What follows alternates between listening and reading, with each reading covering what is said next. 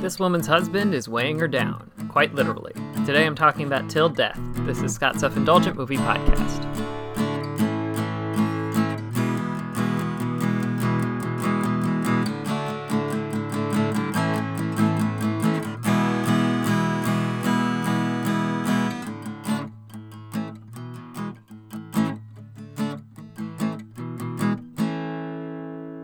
Hello, movie friends. Welcome to Scott's Self Indulgent Movie Podcast. I am Scott, and today I am talking about a Megan Fox vehicle, small thriller called Till Death, and I thought it was pretty good. So, without further ado, let's get started.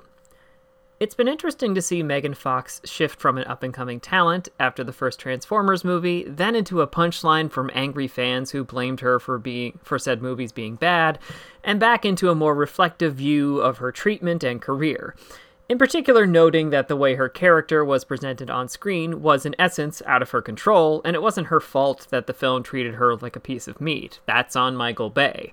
Especially when you realize her calling that out got her ejected from the franchise, though that may have been a blessing.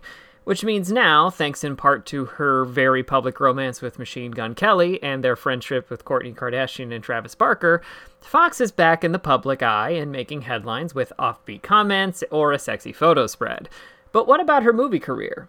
Well, that seems to be improving as well, thanks to starring roles in starring in solid indie thrillers like this one. Fox stars as Emma, an unhappy wife of a powerful lawyer who's having an affair. But things take a turn when her husband unexpectedly attempts to rekindle their marriage by returning to one of the places they fell in love. Sadly, this all appears to be a ruse. Instead, it's actually part of said husband's plan to get revenge on his wife and her paramour, who is now handcuffed to his corpse.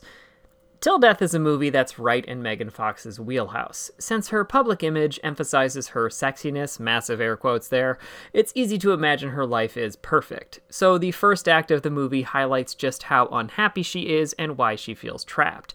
She's got trauma that her husband helped her through, but he's also not a, he's not caring or considerate and treats her like his property. Not a good dude. Which makes the entire setup for fil- for the film a tortured but effective metaphor for freeing yourself from past traumas and relationships. It also plays in perfectly to Fox's acting style, which is best suited for melodramatic material like this. She can nail sardonic one liners, turn on the action hero when she needs to, and highlight how vulnerable she is. It fits her well. This is also a much smarter movie than you'd expect. A lot of small scale thrillers like this rely on coincidence. If something is going wrong in a house, a neighbor walks by at the wrong time, and now we've got to try and keep an unknowing bystander safe or signal for help. Could happen, but that's more written in than anything else. Until death, the stakes and limitations are clear from the get go. It's very clear that Emma's now deceased husband did his very best to craft an unwinnable scenario for her that would be that would be physically and emotionally turning the knife. And that includes cutting off all obvious exits, bringing in an outside threat, and using his own body as a literal weight she has to cut loose. And yes, it is darkly funny to watch Fox try and drag his corpse around.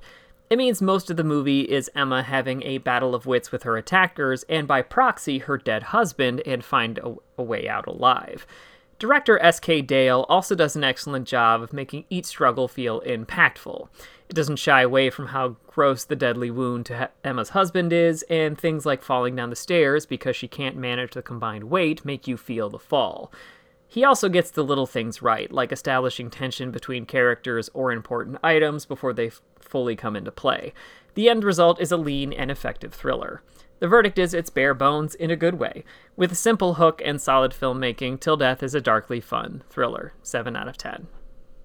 This has been Scott's Self Indulgent Movie Podcast. Thank you so much for listening. Don't forget to like, share, and subscribe wherever you get your podcasts. And don't forget to join our Facebook group, Scott's Self Indulgent Movie World, for the latest reviews, discussions, and more. See you next time, everybody, and stay safe.